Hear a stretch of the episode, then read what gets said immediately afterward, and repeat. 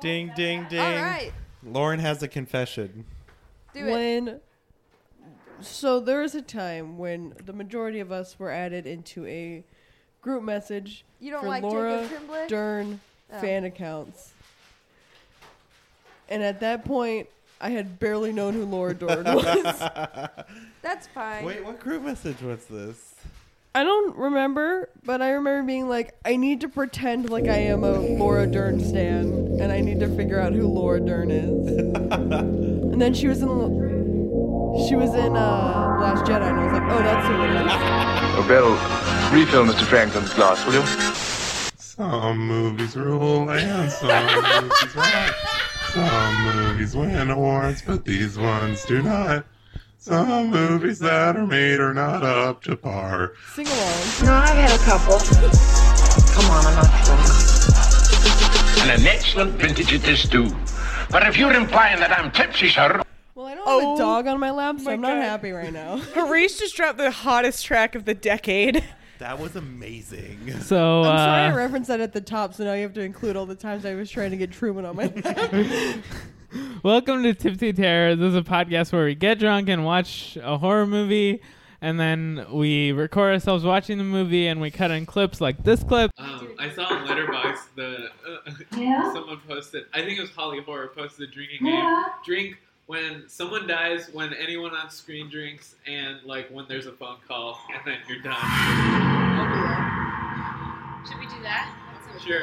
That's a death right there. Yeah. And also, we do a podcast right after while we're still drunk, and this is that podcast. And also, our our theme song was hacked, apparently. Oh, wow. For this one. What is this? Hashtag Uh, hack. Crossover episode. We got you.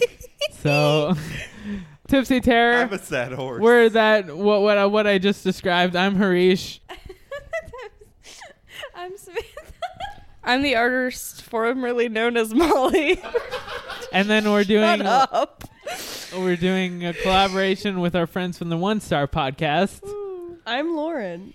and I'm drunk, and that's drunk. but in a That's Margot Kidder kind of way. and this is Oh a my clip. And that was the weird noise that happens sometimes. Sorry, here's a clip. No, I've had a couple. Woo!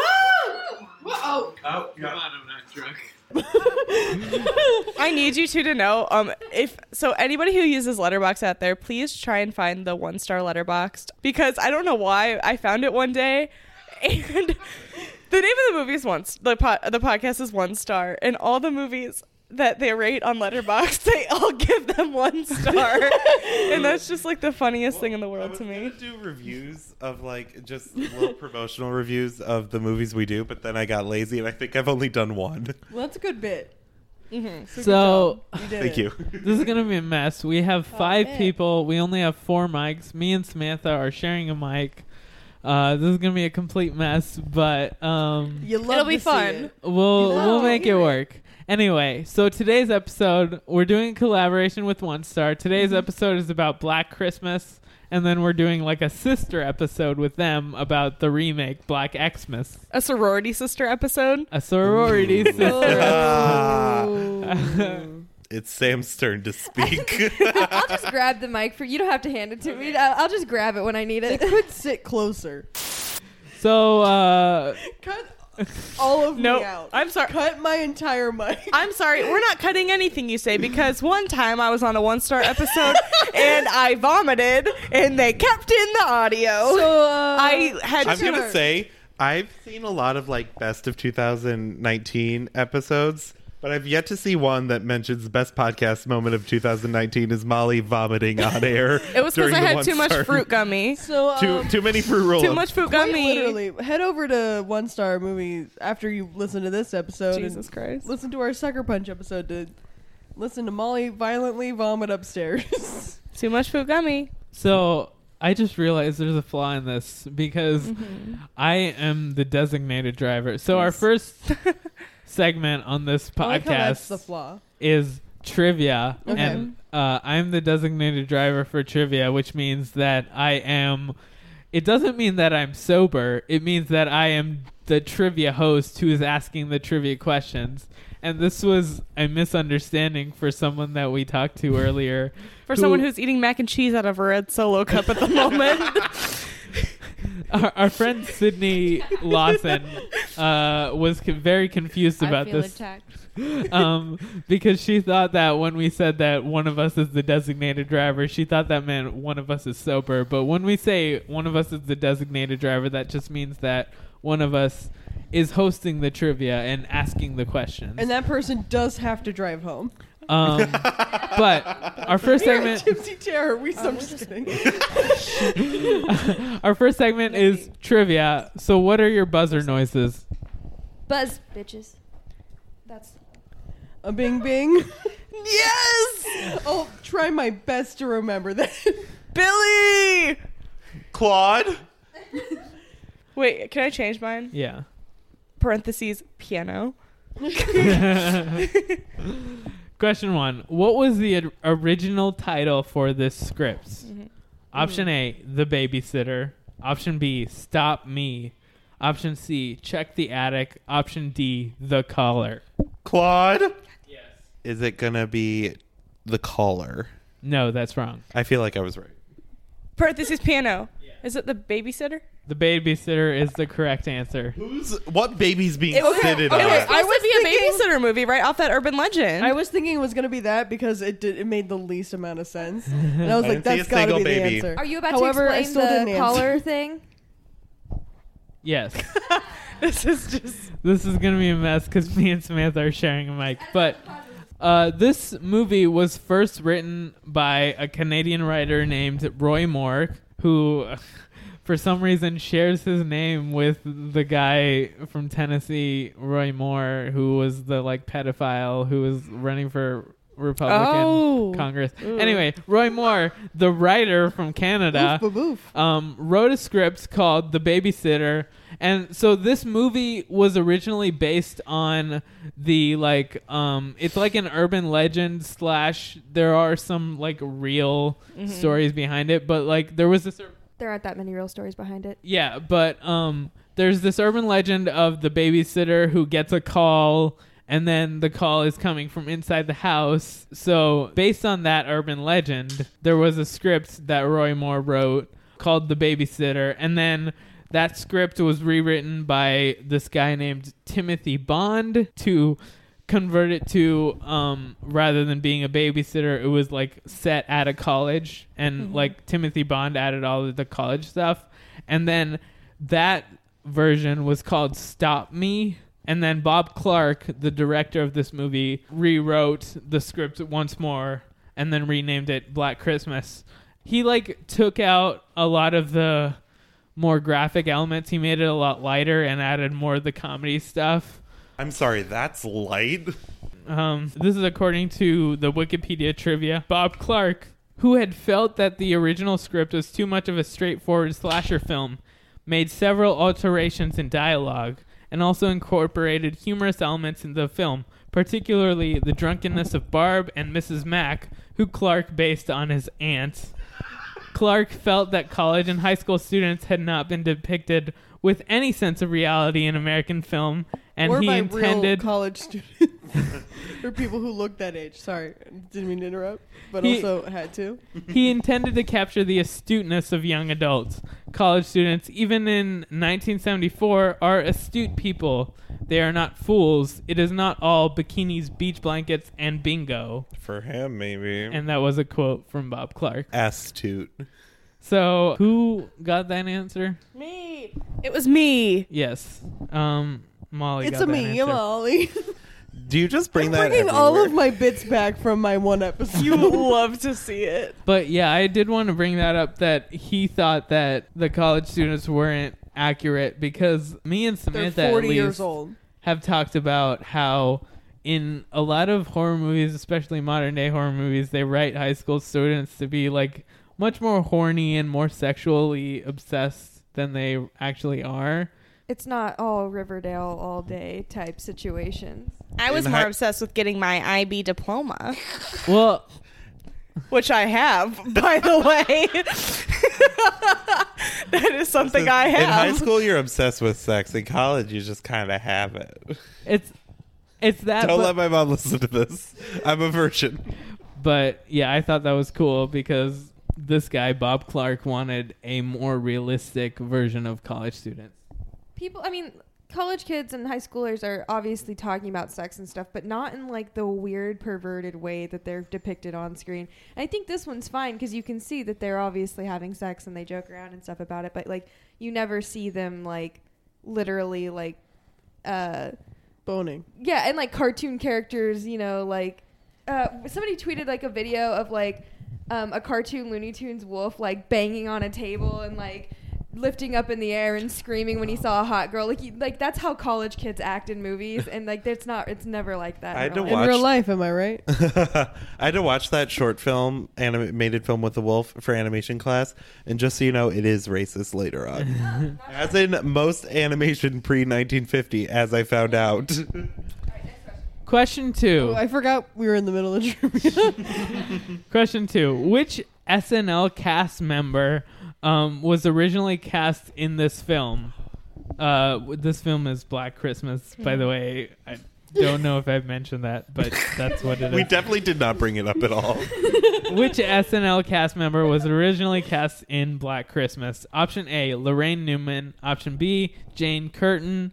Option C, Gilda Radner. Option D, Chevy Chase. a bing bing. Quit Piano. sound. A. A, Laraine Newman is false. Pi- oh, Buzz. piano, piano sound, piano sound. Is it Gilda Radner? That is correct. Oh Who was she cast as? I fucking knew So, it. Barb? uh, was it Barb? no. Damn it. Gil- It was Phil. Was it I said Billy? she's Phil. Was it Billy? yes. Um, Yep. Not Billy, but um, Oh, uh, dang it. Gilda Radner was offered Andrea Martin's role as Phyllis. That makes sense because Um, Andrea Martin, Andrea Martin is a famous Is a comedy icon, yeah. Gilda Radner was originally offered that role, but then she left because she had obligations at SNL. Like See, this I'm- was literally thinking- when SNL started. Yeah. I'm thinking too much into this because I thought she was going to be the more obvious answer. I really need to get out of my head because I'm too competitive to be doing these weird brain games. Oh my god. so No, when you were reading that, I was like, oh, I bet it was Gilda Radner as um the character Sam. yeah, See, my thought was Jane Curtin just because I feel like she kind of looks like Andrea Martin's character did. But don't I was wrong.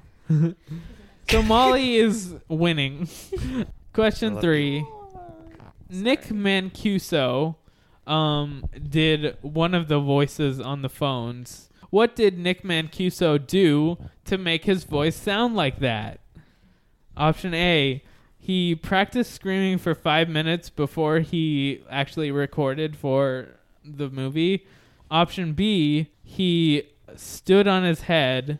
Option C. He got very, very hungover. Then, like, he got very drunk the night before and was hungover for the recording. And option D. He just normally, like, just did that with his voice through normal effort. A Nothing bing bing. special. D. D is false. Claude. He stood on his head. That's the correct ah! answer. Motherfucker, I did it again. GSP. because like it compressed his like his thorax or whatever his like breathing muscle is or whatever. Which voice was he? I mean, he was the main he was the main voice on the phone and there are certain parts in the movie where um the boyfriend's voice is dubbed over with Nick Mancuso's voice just to make it like more realistic that the boyfriend is the killer. But yeah. That's cool. Molly wins that. Congratulations. I'm sorry, this Thank is you. a mess. I didn't have a fucking chance in this. Molly, you've won this round. Next time, maybe you'll win a round again. It was James singing. that was Molly's theme song, which was sung by James. I'm sorry. It's fine. I loved it the way it was. Very quickly, um, the guy who plays the boyfriend Peter in this movie, he was 38 years old at the time, and he's the guy from 2001: A Space Odyssey, which is very weird. I did not know that. And the other thing that I wanted to tell you guys was that Barb was intended to be bi. Yeah. I knew I loved her for a reason. Margot Kidder's character. According to IMDb trivia, Barbara Coard was intended to be a bisexual woman as seen when she is talking about her past boyfriends and looking at Playboy magazines. What? So, you know the scene where she's talking about how turtles can have sex for 3 days? Yeah. Um at the beginning of that scene, she's looking at a naked woman in a Playboy magazine and Oh. like circling stuff. When she says Making turtles, does she mean women? So, I do yeah. want to quick quick sidebar. I did. She was talking about how she saw turtles mating at the zoo. I also saw turtles mating at the zoo. they were Galapagos turtles. They were ginormous, I've and they seen- just laid on top of each other doing nothing. I've seen that exact same thing, and they scream. How Oh, oh many I didn't see the people Screaming, have we seen just turtles saw the laying having on top sex? of each other. Was the dick That's big? more than I thought would be in this room. I've seen the internet video of the turtle like Harish, why did you look Harish, that up? Harish Harish watches it. turtle porn. No, there's like this very famous internet video of a tur- turtle. I don't. I don't Hey, remember the context. There's this turtle that's very horny. I think it's like fucking a shoe or something, but it's it's very weird. It's a croc. I've seen it. No. Uh, Harish, yeah, yeah. Harish, you don't have to defend it. We accept you for who you are. Yeah. Anyway, let's move on to our next segment. Which I can't is, move past this. I'm sorry. I'm sorry, this is a mess. How have you guys not seen this video? It was like one of the first memes. Right, it's very. We're famous. younger than you. Um. So our next segment, we're, we're I'm not. let's just quickly recap Yes. this movie so we can move on. Harish just trying to get us I to demand- forget that he watched this turtle fucking a shoe I video. demand to be Everyone- either Barb, everyone pause the podcast. Mrs. and- McRae, or Jess. Okay, so Quinn wants to be Barb. Who's Yes. next? Lauren Picking- is. Lauren. Shit. Can I pick last? Uh, Molly. Who do you want to be? Can I be the house mother? Yes. Someone else can be Billy if they want. Um, I'll be Billy. Samantha's Billy on the phone. I'll be Peter, the boyfriend. Lord, we wanted needed you to- Jess. I wanted you to be Jess. I'll be Jess. Lord, you be uh, creepy boyfriend. Got it. The role I was born to play. Okay, we'll pick up the rest of the characters. Who cares? Okay, ready and start. We're- and We're having a boozy Christmas Eve, and by the way, my mother, I hate her. cut to later. Um, on the other side of the film, we see the uh, the killer's POV, and he's climbing a staircase and going to the attic. Cut to, um, hey, uh, phone call. This creepy guy is back. It's a moaner, and he's moaning. I'm saying very vulgar things on the phone. And then we cut to, Don't like Hey. that. uh, Is the dick big though? What? Is it? Isn't that what she says? She says something like that. I don't care. Um, cut to cut to uh, Barb and Clara, the girl who goes missing, fight, and then Clara goes upstairs. It's me, Clara. I'll be her. I'm upstairs packing, and um, then I notice something in my uh, closet, and then I'm like, "Who's there?" And then I go, and then it's me and the killer, and I strangle you with the bag. And ding dong, hello girlies, it's me, the house mother. We got you an old maid dress for Christmas. Oh, you girls are too sweet to me. I'm gonna go drink hooch in the library. and Cut. so I do. Cut to it's the next day. Wait. I Yes. wanted to be called. Oh, uh, Jess gets or who who are you? You get a call. Wow. I'm, I'm mad that I want to see you tomorrow, Jess, Okay. and I love you. Oh shit! Yeah. Um. Sorry. Uh. Yeah. I have to talk you, to you in person tomorrow. You're my boyfriend. Okay, I love have you. You're talk my to world. you in person my whole world. We'll see this. I know that you love me. Anyway, cut love to you with my entire heart. it's the next day. Then the the father is waiting for the daughter. Hey, uh, where's my daughter? Oh, she's at the that one sorority house. I'll point you to it. It's over there. And then you go over there. Hi, where's my daughter? Hello, um, we don't know. She's out and about, but she might be back in a bit. Why Um, did you turn my daughter into a woman of the night? Oh, that's not true. Oh, she's a lovely girl, Clara is. Lovely. Cut to. I'm playing the piano. Hey, it's me, and I'm getting an abortion. I'm sorry. No, I'm the man in the relationship, and I can tell you what to do. No. Sorry, but I'm gonna do it anyway. All right, well, I'm going to tickle these ivories very angrily. And then I leave, and then cut to the dad talking to Margot Kidder. Where's my daughter? Listen, turtles have sex. They're great at it. Let's go What to do the you want me to police. say. But zebras are even faster. Let's cut to we go to the police, and the police are like, "Oh no, it's she's probably like with a boyfriend or something." But hey, she's not. hey, call me Fellatio. That's my number. And also the number is fellatio.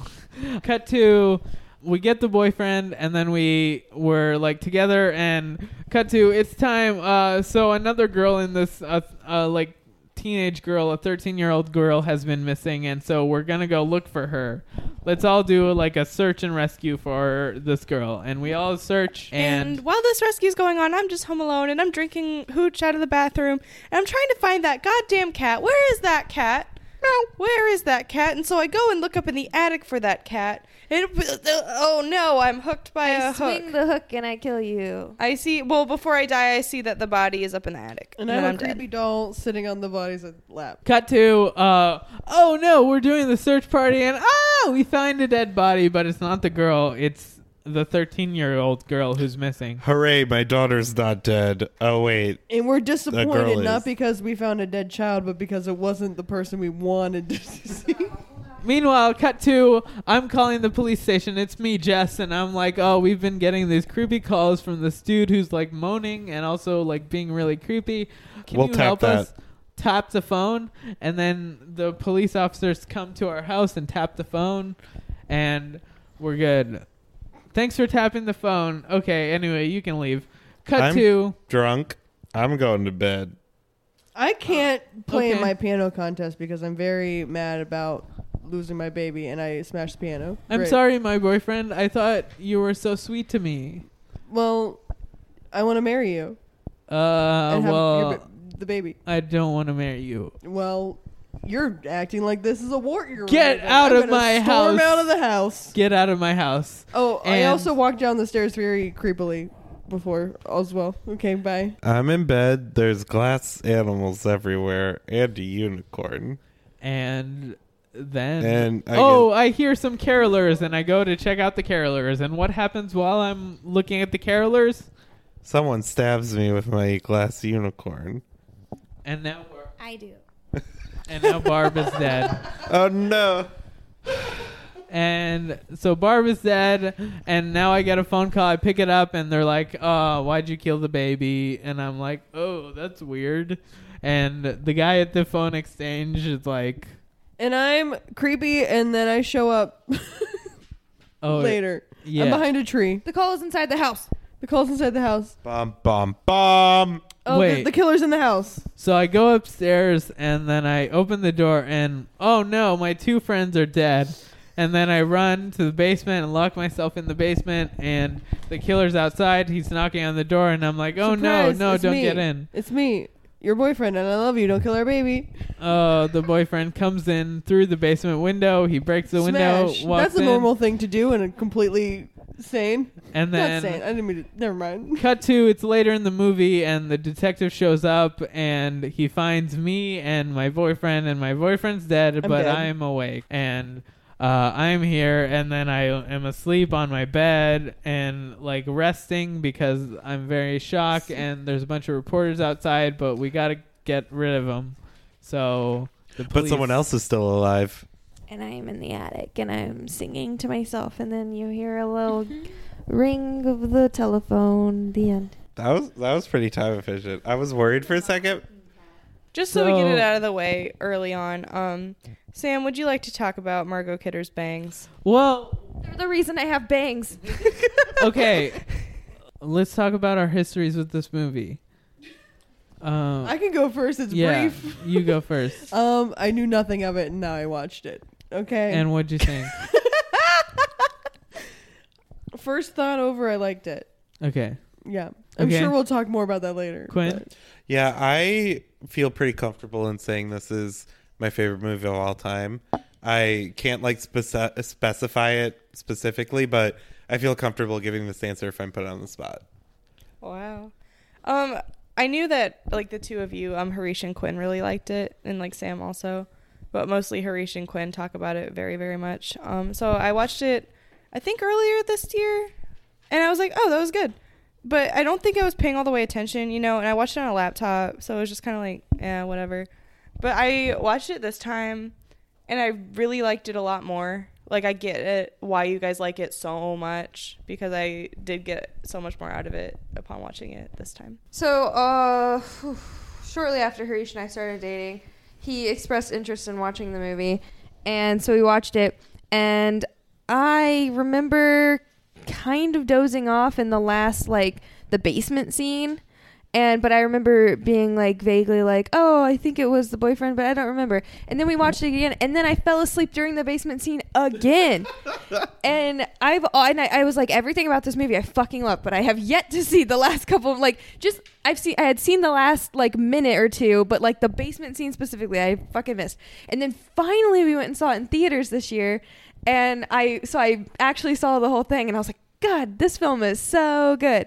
And this so this is like my fourth time seeing it, but I consider it to be one of my favorite horror films of all time. I don't think it's cracked my top 10, but it's like damn close. I had wanted to watch this movie for a long time, and then one day, randomly, uh, at least a year ago, uh, me and Samantha were on Shudder, and we discovered that Black Christmas was on Shudder, so we decided to watch it, and I immediately fell in love, and it was mostly the telephone exchange stuff that like got me to be obsessed with this movie.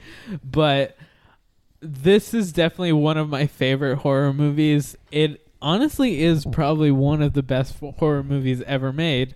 But i absolutely love it and that's the main reason that i wanted to watch it I'm sorry, I lied. It is in my top 10 horror films. Uh, I was looking at my Letterboxd list, but I remembered my list isn't ranked by like my personal favorites. It's just general rating, but it is in my top 10 personal favorites. I think it is in my top five. we love this movie. Yes. That's as a given. And I've been thinking recently, since we decided to do this, I've been thinking, why do I love this movie? Because I knew that after I watched it the first time, I knew immediately that I loved it. But like I couldn't really nail down what about it that was so amazing to me. I've yeah, I've been thinking about it, and I think because one, I love slasher movies. Yeah. I love pretty much any slasher movie. I'm going to enjoy it at least somewhat. But I think what makes this stand a cut above the rest for me is it's the first, but also wholly unique in the fact that Jess isn't the final girl that you've come to expect. She's not She like kills someone. She's not yeah, she's not the pure virgin who the killer becomes obsessed with. She's complex. She's pregnant. She's new in town. But no, she's she's not the kind of final girl that has become the trope. She I this doesn't make sense cuz I'm saying like she subverts it even though it hasn't been created yet this Right. trope, but she does in a way that she is she's kind of messy. She's not she's figuring herself out. She's not the person that later would become the final girl who's supposed to be like this example of good Christianity values and that kind of stuff, like the Laurie Strodes, where she's like this perfect Virgin. girl you want your daughter to be. That's not who Jess is. But this movie still makes you love Jess, makes you root for Jess, even though she is much more complicated than just the virgin. You brought something up which I thought was interesting because not interesting, but I just want to like kind of pause on for a second because you were talking about how it's subverting the trope before it was a trope,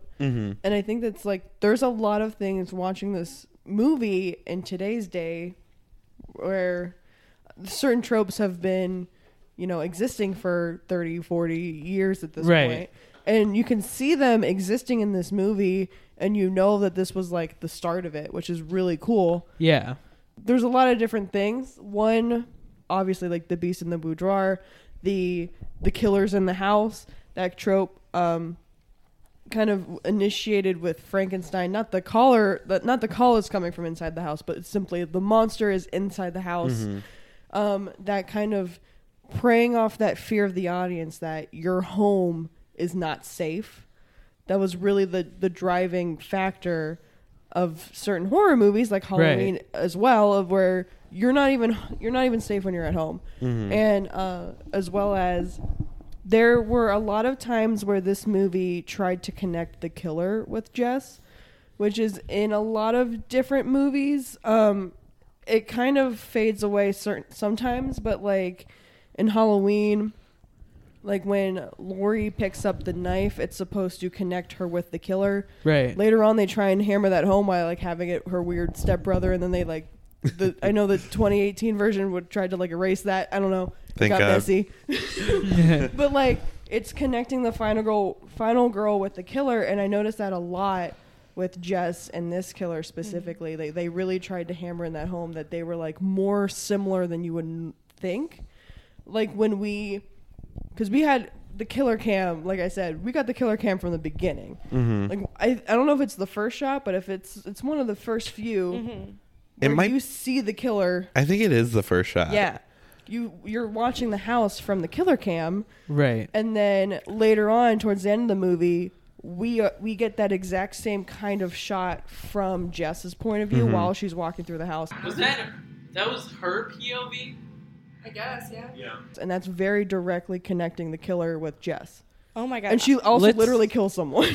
So let's take this piece by piece. yeah, I so just kind of threw a lot of word vomit at you guys. one of the things that we talked about is the killer POV. Mhm. Um, we, this is one of the first movies where we see the killer's perse- perspective. A lot of the shots in this movie are from the killer's point of view, you also get this in a certain movie called Sleepaway Camp. and In Halloween. The first movie was Peeping Tom. yes, You know that because of Scream 1996. Thank you. oh my god! I'm sorry. It's just fu- if you were seeing me just aggressively taking the mic from Harish every time I talk. Samantha. very good. Yeah. Um. So after Peeping Tom and Psycho, this is one of the major movies to do that, where we see. We just see things from the killer's perspective. There's a lot of shots that are like very handheld, or at least like over the shoulder or I- whatever. I call I consider this like the first true slasher movie. The, yeah, like I agree. A lot of people call like Psycho or Peeping Tom that, but they're different in a lot of ways than slasher movies. This is the first like tried and true slasher slasher. But yeah, Um, so that's what I find so amazing about this movie is it manages to be the first slasher in the form of the slasher we know today. Yet in 2019, it still can feel completely fresh and unlike any of the other ones. we brought up the movie Halloween a lot. I don't know why, but I feel like I just got major Halloween vibes from watching this. Well, John Carpenter has said in interviews that he took a lot of inspiration for Black Christmas. Well, that makes sense. So I have a It's f- it's fun holiday fact. themed. Fun fact. Fun fact John Carpenter and Bob Clark, who is the director of this movie, also the director of A Christmas Story. King of Christmas. Um, but Bob Clark and John Carpenter worked on a certain movie together, and during the production of that film, Carpenter, John Carpenter, expressed to Bob Clark that he loved Black Christmas and was asked wa- was asking if a sequel or companion film could ever happen, and Clark said he wasn't really interested in going back to that territory, but he did offer up an idea for what it could be. It'll be he was captured after all, he was put in an institution, and the movie will begin the night he escapes back in town, and they don't know it yet. And I'm gonna call it Halloween. Bob Clark recalled, recalled telling Carpenter. But and then John Carpenter took that idea. I just want to point out our friend Sydney is still sitting here, and she was like had her head back, kind of sleeping, and she just fully sat up. yeah. So John Carpenter took that that literal idea that Bob Clark did and then turned that into the movie Halloween where Awesome. Oh, uh, Michael my Myers escapes uh, is, is Michael Myers Billy? that was well, that goes back So- into the namesake because we were talking about not directly, but we were talking about during the movie how uh, in Scream the last name is Loomis, Right. Which is a very specific reference to Halloween, which is also a reference to Psycho, Right. But um, and his name is the killer in this movie is named Billy, and obviously the killer in Scream, well, one of them is named Billy Loomis, and Right. so that is just a very nice connection to both of those movies. Yeah. Dr. Loomis in Halloween. But basically, the pitch for Halloween was the pitch for the sequel to Black Christmas. That's and then. John Carpenter took that and be- made it a full movie. was like, and "Fuck like you, I'm even doing it." Bl- Bob Clark says Bob Clark has a quote. He says he deserves the full expansive credit for that he's gotten for doing that movie. Um, a few words about an idea are hardly a screenplay and a finished movie. Um, so basically, Bob Clark gives John Carpenter credit for making Halloween. Wow. But the the idea for Halloween came from the idea for the sequel for to Black Christmas. Oh, that's, That's awesome. crazy. I feel So- not even But yeah. not even knowing that, like you you get that. Yeah, from you can see the influence. from no, like watching both of these movies separately because like I knew absolutely nothing about Black Christmas while I was watching this, and I picked up on the connections to Halloween To without Halloween. even knowing that. And Halloween came out 1978, which is four years after Right. Black Christmas yeah, came it's like out. you can tell why this movie didn't become the iconic one as opposed to Halloween, which did. It didn't focus on the villain, and I think to become like the slasher that everyone remembers, you need to have the iconic villain. And Right. also, because people, I feel like you're afraid of Billy, but you're not as afraid of Billy as you are afraid of Michael Myers because Right. you actually see Michael Myers. Mhm. But in the same sense, uh, Michael Myers, in one degree or another, is a sympathetic villain, a sympathetic killer. And that is a big thing in a lot of horror movies, and you do not get that here because you don't know anything You about the killer. right. As- you don't care about him. I just realized. Oh no, Sam, go ahead. Oh no, you can go ahead. I just realized the ending of this movie. So I knew going into the movie, like, like I'd read the plot, like kind of, and I knew that the killer was like just somebody. Yeah. I didn't realize until like, f- like five minutes ago that you're supposed to think up until the end that the boyfriend is the killer and that she has You're like supposed to defeated think the until killer. like the final shot. yeah, and that that's supposed to be like this big plot twist. Like I just am getting that that's what I was supposed to have gotten from that movie. Yeah, and I was gonna say like when she was saying the killer's sympathetic, or you know, it's not because you don't know him.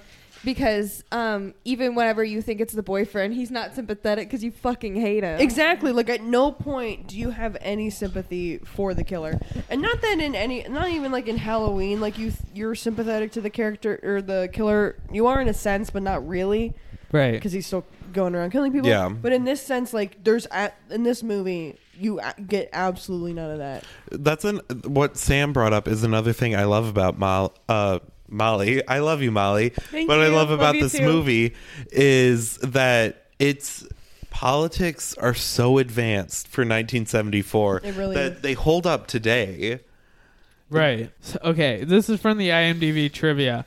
Though some critical evaluations of the film interpreted the subplot with Peter and Jess as a feminist statement that defended a woman's choice to have an abortion, Bob Clark and Olivia Hussey, um, Olivia Hussey, who plays Jess, they have dismissed such evaluations and claimed that the subplot was politically neutral and not meant to promote any pro-life or pro-choice message. That's it was Uh, it was that's- simply meant to give the characters something to do and talk about in the film in between the murders and investigations. That's bullshit. That's Can like I- when George Romero says like, "Oh, I didn't realize that like uh, in Night of the Living Dead that I made my character black and then he dies at the hands of police at the end." Right. Like there's no way. I don't believe you for a second that you did not realize what you were doing. My my question is, do you guys consider this a feminist movie after hearing that? I'm actually before we hear other people's thoughts, I kind of want to throw in a different interpretation of this really quick because I didn't think about it because when you're watching it, because we're not in 1974 watching this oh, movie, yeah, for sure. and so our our viewpoint of it is completely different than someone living in this time frame. But I think watching this in that in that time with you know everything going on and you know never mind. I don't know what word I was trying to find there, but I think perchance this is an, a possible interpretation. This is not how I interpreted while watching it, but just when you said that, it sparked this. what if having her be pregnant and wanting abortion was actually supposed to make us not like the character in the time that the movie was Right. released? And so ha- you're s- actually like if you're in 1974 in a in a theater watching this, you think she's a she's a horrible person for wanting to kill this baby. You support Peter and what he's saying, and that's why when you know you don't really support her, and then she kills Peter, and you're supposed to think of her as a villain in her own right. But that's not what the rest of the direction and the what the rest of the character says. Because every other moment, she's like trying to make Barb nice. She's apologizing. She's being kind to everyone. The camera is always with her when she's on screen. So and the then we connect her with the actual killer at the end. But she also has that speech in the middle of it where she says, like, I have my own hopes and aspirations. I'm not giving them up for you, you know? Like, Yeah. Yeah. Like, you wouldn't write a mm-hmm. speech like that if you didn't have an intent, intended, like, meaning to it. But the fact that they like denounced that makes me think that it was supposed to be the opposite, and then they're like, "Oh shoot!" I, I think, think- they read also, the script. this wasn't a full fledged uh, thing. This was just me. Right. Yeah. I- I mean, in the at- moment. At worst, they are pro-lifers who read the script and didn't think about this aspect. But like the screen, at least the screenwriter, somebody knew what they were doing then Yeah. because.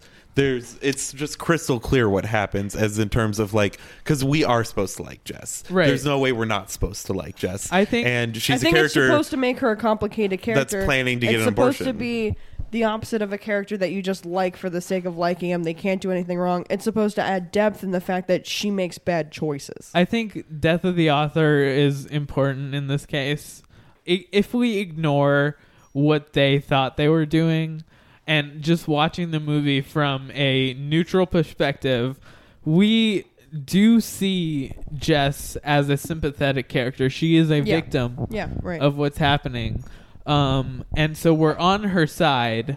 And so I think whether they thought that this was political or apolitical, this movie is a very good depiction of rape culture and just the way that the patriarchy affects women. Jess as a character is fully fledged and like has her own aspirations. She doesn't want to marry this guy, her boyfriend. She wants to have an abortion. She doesn't want to marry him and she wants to live her own life.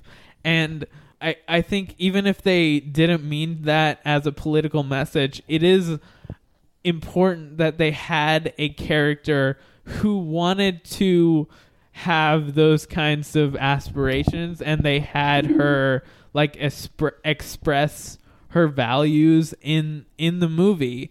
And when they go to the police for the first time the police ignore them. They they ignore the women. They're like oh she's probably just like shacking up with another guy until the boyfriend comes in and yells at them and is like yeah, until a you man guys- tells them, yeah. "Hey, my girlfriend's Yeah. missing," then they're like, "Oh, I guess we'll believe you." until a man comes in and tells them this is an important case they don't care because it's women that are coming up i think this movie accurately depicts the rape culture of the time and i consider it feminist in that sense Yeah, I've, I've, I said it off mic. I'll say it on mic because I believe it enough. Laurie Strode doesn't become interesting until H two O. the TV series. But I feel Jess You're only is Jess. I can't think of a single single appearance slasher movie character specifically who is as fully developed as Jess is. in this one movie. yes. Yeah. Right. And also like we're definitely Jess is the good guy. Like Yeah. we're definitely on her side and it- the movie definitely like is trying to make you think that the boyfriend is the villain. And like that kind of adds a weight. Even if they mm-hmm. say that like it's supposed to be apolitical, it's just giving them the they set character up that something the, to do. that the boyfriend's a bad guy. He's whether, yeah. whether he's like literally going around killing people or not, he's a bad guy. he yeah, and it makes you think that he's a bad He guy. smashed a piano. right. In the most calm manner you can possibly ever see somebody smash a piano. Okay, Honestly, Patrick Bateman. way more terrifying than just taking a sledgehammer to it. It was Yeah. calculated.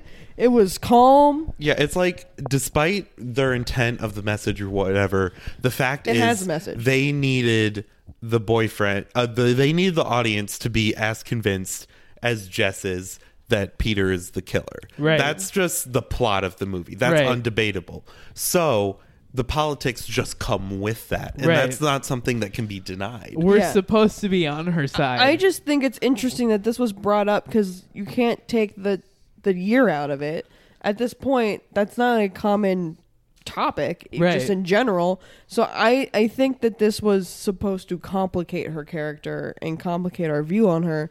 Not necessarily completely turn on her, but just show that she's not a a perfect person. But- it's hard to watch this view in 2019 and not see it as a feminist film. right. Yeah, but Lauren, with what you're saying is we're not supposed to see Jess as perfect.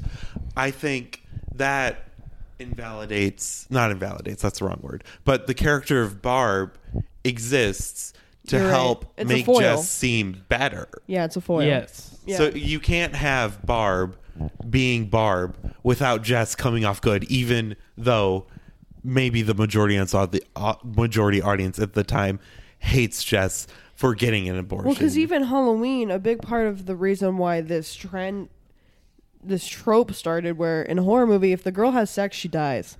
Like Mm-hmm. this started literally as a conservative kind of like take back of, hey, girls, you're young, don't have sex, you'll Right. die. um, so it's it's for me knowing that this movie one came out when it did and before Halloween and knowing that knowing that about Halloween and when it came out then, it's hard for me to ignore it.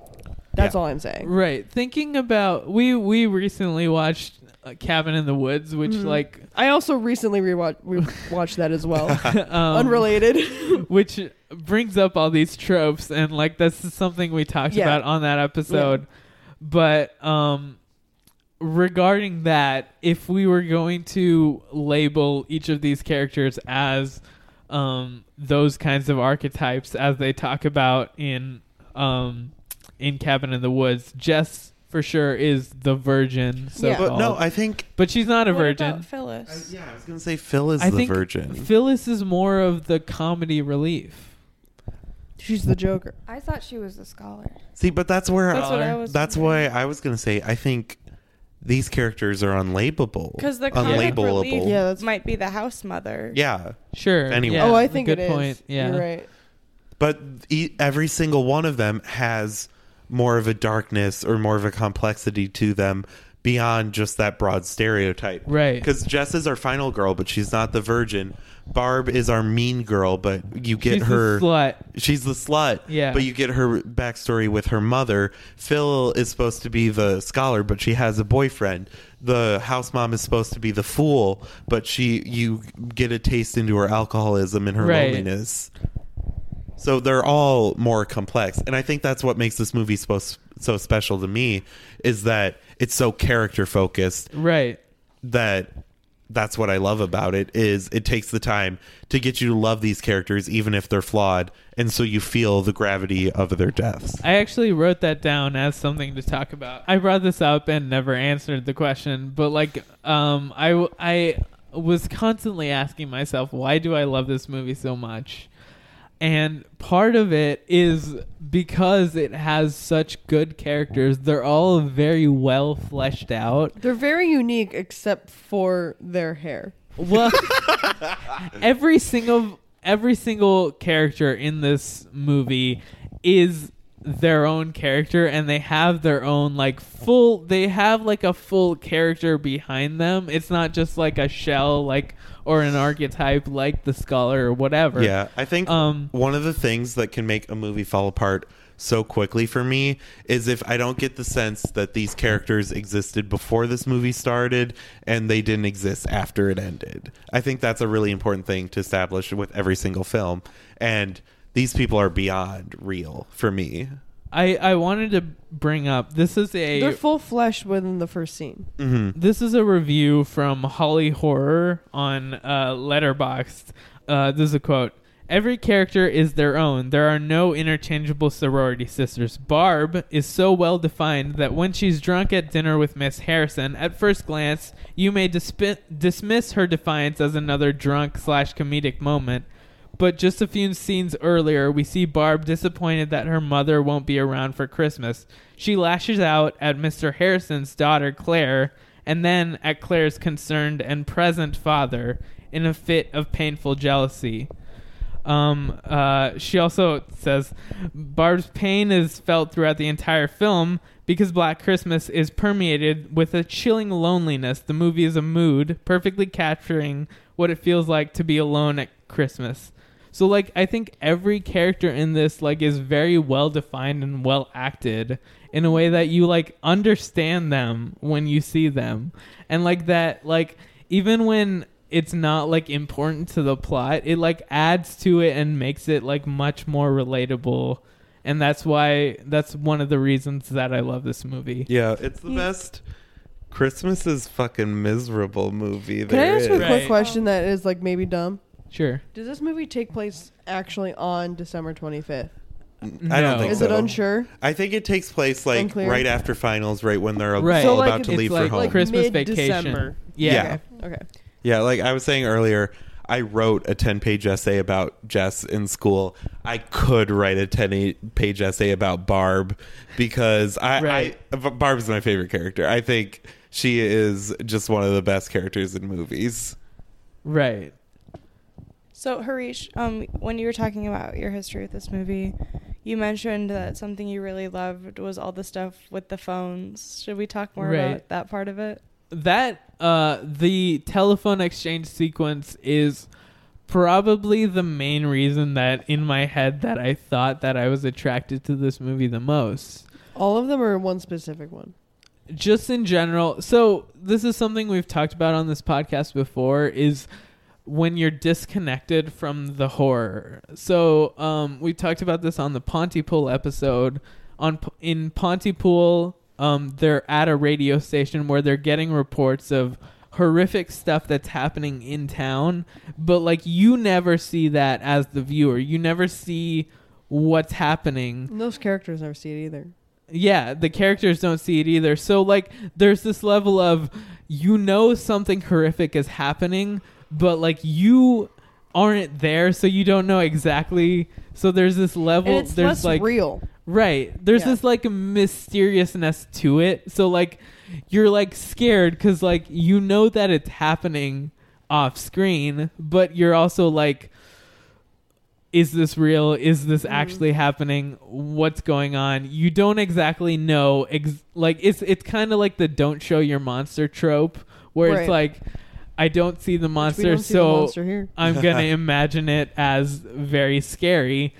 Because what you don't see is scarier than what you do see. Right. You Yeah. don't you don't know what's exactly happening, so you're like, okay, the most scary thing is gonna be happening. And That ties in really well with um the whole aspect of it's in your home, the space where you should Mhm. feel the most safe. Right. So like not only do you not know what you're dealing with, you also don't know where you're dealing with. And the don't know place who it that you should feel safe is like the Right. place that's the most Because corrupted. if you can't go home to be safe, literally, where can you go? and And that's the, whole thing. the Yeah. beauty of this film is that there's three levels of disconnection. However, if it's in a sorority house, you do, in theory, have another home that you could go. to. yeah, you could just but let's ignore that. go home. let's just pre- pretend that that's not part of But it. in this case, there's the bottom level, which is uh, Olivia The? Hussey. No, I'm just- I'm sorry, I'm just. Olivia Hussey picking up the phone and she is hearing a guy on the phone. She doesn't know where the guy is, what he's doing, what he's like, what he looks like, what he is intending with his comments, but a creepy guy is just on the phone. That's one level of disconnection. Then you have the police station. The police station is like, okay, I don't have all the pieces. Maybe there's a boyfriend who's involved, but I don't have all the pieces to this. So like something mysterious is going going on. Maybe the girl who's on the phone knows a little bit more than me. I don't know what's going on. That's another level of being creeped out. And then at the third level, you have the guy at the telephone exchange who's like, got to figure out where this phone call is coming from. He's running through the aisles trying to figure out where the phone call is fu- coming from. So that just adds another layer of tension to this movie. So I think like with the three levels of disconnection, that just makes it so much more intense than just like having us watch someone being murdered on screen. I think kind of about my point of um if you like can't in Lauren's point like if you can't go home where can you go um she tries to go with her to her boyfriend Right. with some like very personal news and he doesn't handle it well so it's also not about like Who can she physically turn where to? you can go yeah exactly it's about like the people Right. in your Who do you trust? Yeah, it's like she can't tell her best friends because one of them's a mean drunk. Yeah. The other one's judgmental smartass. Yeah, and especially again in this time period, there's not many people you can talk to about that. It's like the the Chekhov's gun of this movie. It's the Chekhov's pregnancy. right. but that's my point. Is like, why put it in there if it doesn't matter? Mm-hmm. And that's why I, th- I think that because you kind of brought this up before, like maybe there was a disconnect between the writer and the director because like it was put in there for a reason. Maybe the director didn't see it as that. Well, also the director Bob Clark did the final pass of this, so like, I mean, if he didn't like it, he would have. If if there was not supposed to be meaning, he wouldn't have. He would have cut something. That's out why this. that Yeah. that comment is so troubling to me that it didn't mean anything because the wh- why put it? wh- It's the Chekhov's gun. Why put it in there? Right. They claim that Why it was didn't she have the baby? The I'm sorry, the pregnancy had to go off. I'm just kidding. Yeah, I mean they t- they yeah. claim that it was apolitical, but like in the end, when you're analyzing a film Mhm. and analyzing the perspective of the film, the film sees Jess as the good guy, As the protagonist who slayed the villain. Yeah. the boyfriend as the bad guy. So like you're supposed to be on her side and believe her. Mhm. So because like, the ending doesn't work at all if you don't think Jess was justified in being afraid of her boyfriend. right. It doesn't make any sense. Because you're, horrible you're ending the if you don't audience. think You're supposed to also be afraid of him, and you also should think that that's the right thing to do is to self defense. yeah. Fight back. Yeah. something that I found out while researching the movie was that this is not the first movie where the killer was inside the house. According to uh, IMDb, it says this movie is regarded as the first film to come up with the popular convention of a killer calling from inside the house. However, it was preceded a year earlier by The Severed Arm in 1973, in which a radio announcer is called repeatedly by the killer who is is inside the studio on another phone. And then there's a TV movie called Mousy from 1974, which feature, featured star Kirk Douglas terrorizing his ex-wife Jean Seberg with calls that the police eventually traced to a room upstairs. And the dialogue between uh, the police inspector and Seberg is almost identical to that between Jess and Sergeant Nash in this film. Both likely set the precedent for this convention, which was popularized by Black Christmas. Yeah, the incompetent police. The incompetent police and also the killer inside the house. That's interesting.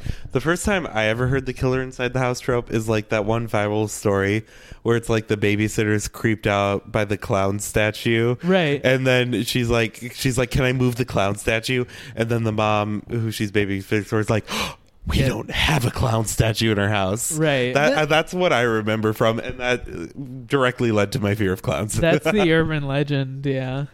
Going back to this movie, and this is something that um like I said, the main reason that I thought that I loved this movie was because of the telephone exchange stuff. Because in this movie, it's set in 1974. They had like operators. They had to have people actually like moving stuff on the boards. And when they're tapping the phone, they have a guy at the telephone exchange who's walking around listening, trying to find the phone that's ringing and so that he can locate where the call is coming from. Mm-hmm.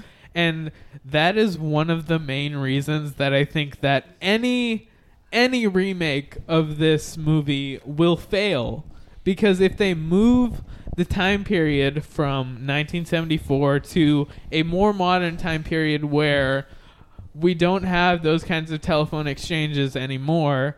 We don't have people running through like aisles of telephones just um, looking for a telephone that's ringing.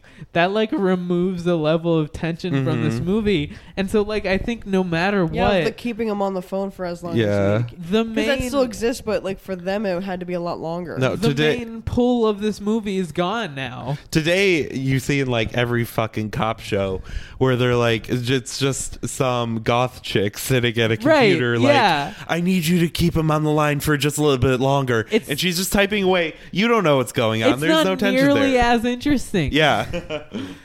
It's not as interesting as a guy like walking around and then he's Just like, an "Oh entire shit, it's hall gone." full of telephones that are ringing and like there's such a loud ringing noise. Yeah. It's like that's why I love the movie Cam, which is on Netflix. It's using the m- technology of the day when the movie was made, Cam being made a few years ago. It's using the technology. It's not as a hindrance or something to ignore, which I think a lot of modern ho- horror movies do. They just find a way to like throw away the cell phone as soon as they can. That was like when we took screenwriting, at least for me, uh, my first screenwriting class. One of the first rules we were told was get rid of your cell phone if it's like a th- horror. Yeah. and it's like, but that's not realistic. Yeah, And, like, exactly. in a lot of movies, when they do get rid of the cell phone, it's like, oh, come on, type situation. You Mhm. know? Yeah, but like Cam is using the technology of today to its full potential, I think. It's the first horror movie that I've seen that I know of that I can remember that used technology in the way I used it. And that's why I loved it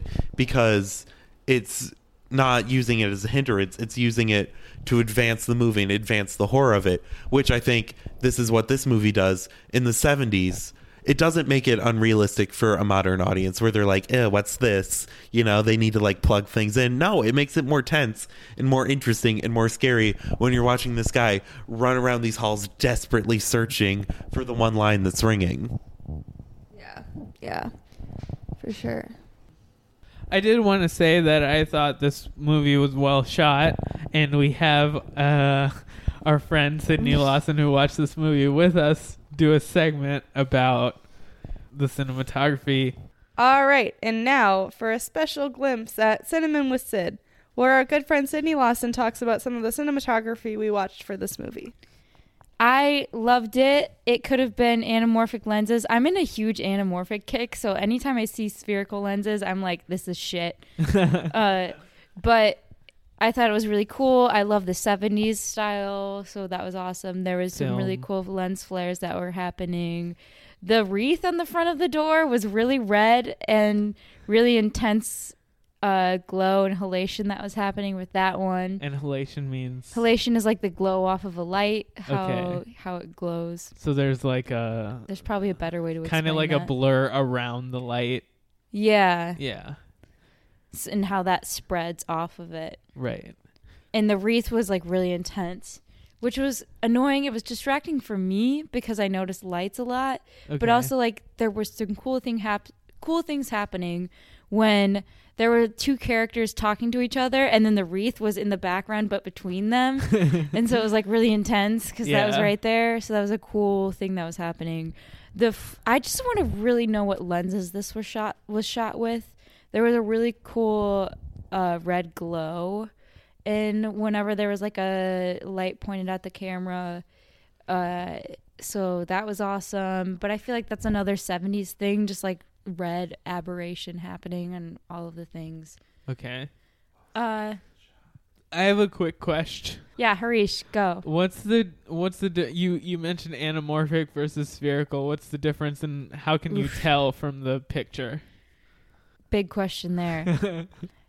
Spherical is what most lenses are that we know, and like consumer lenses, it's like a standard lens. Anamorphic, it w- was invented in I think the 1950s or 40s. I think for television, I'm gonna fuck up this explanation. Okay, but they were like CinemaScope. Uh, kind of goes back to anamorphin, where they invented these lenses to be wider and to cover a wider ground. So it literally takes twice the wideness of a scene. So like if I were to record you right now, um, on spherical, it would be like a one to one ratio. But anamorphic would would get like twice the wideness, but one times the vertical still. So like 16 by 9, like the the actual ratio of the size of the frame. Yeah, it correlates to th- more. that's what correlates to like a two three nine by one. Okay. So it makes it like that's what you get the cinema bars from. Yeah. And then it's just literally taking like twice the wideness of the frame and pushing it into it. Okay. So it's recording that and then pushing it in to make it look just to squeeze it in. Yeah. And I'm really butchering this explanation. So how that correlates then is when you see lens flares that are like a line across the screen, that's an anamorphic lens. Okay. When you see the bokeh, which is like the blurred background of a frame of an image, uh, B O K E H, which is like a Japanese word, I think it is, or Chinese word for blurred background. Okay. Uh, when you see that and like the, you know, when like the lights are blurry and they're like a circle, Right. Yeah, yeah. when they're, they're an oval, that's from an anamorphic lens because it's literally squeezing the image in tighter, and that makes that oval look. Okay. And then that in turn makes it look really pretty because it's like a feathery, almost waterfall effect in the background that you don't really think about. But when it's there, it just makes something like feel more aesthetically pleasing. Okay. So that's, and we don't even need to talk about this because they're not anamorphic lenses in Black Christmas. It's not anamorphic. No, it's not. Okay. It's spherical. And I've just been on a really big anamorphic kick. Quinn asked, "What's your favorite shot in the movie?" Uh, probably that one that I made you guys reverse and look. What? Oh, I love that shot. ah! that was so good. Can we? He's chilly. Oh my god. Okay, they moved up and now they're moving over. Watch the car. It's all one shot. Now we're panning. Following this. Zoom. Zoom. Good. Best shot ever. where it starts uh we're like looking through the cop car watching people walk out of something Walk and the then house, it yeah. it goes it like dollies up or like it tracks upwards and then it follows them so it tracks them as they walk through and then it's zooming a little bit when they do that and it's still panning left and then it's zooming really intensely as the character steps out into the The shadows That was- boyfriend Peter steps Yeah. out Yeah. from behind the camera. I thought it was so funny because like she made us stop and rewind that, and we rewound it, and then she was like, "Wait, you didn't rewind it good enough," and we had to keep going back. Wait, And go to the the top mouse. of the shot. No, Move the go mouse. back to the top of the shot. This is the top of the shot. No, I want to see like before the. Go back. Just um, um, um, do like twenty more. Because I just want to see like before the police car. But then we rewound it for a shot that we thought was incredible, and like there was like no reaction from Sydney for it. It was like this shot that like panned up to an eyeball in the door, and we're like, "You're gonna love this," and just blank face stared at it. And like her shot, I was like, "Yeah, it was good." I mean, but I just wanted to point out, like, obviously, I don't know if we know what we're supposed to be looking for.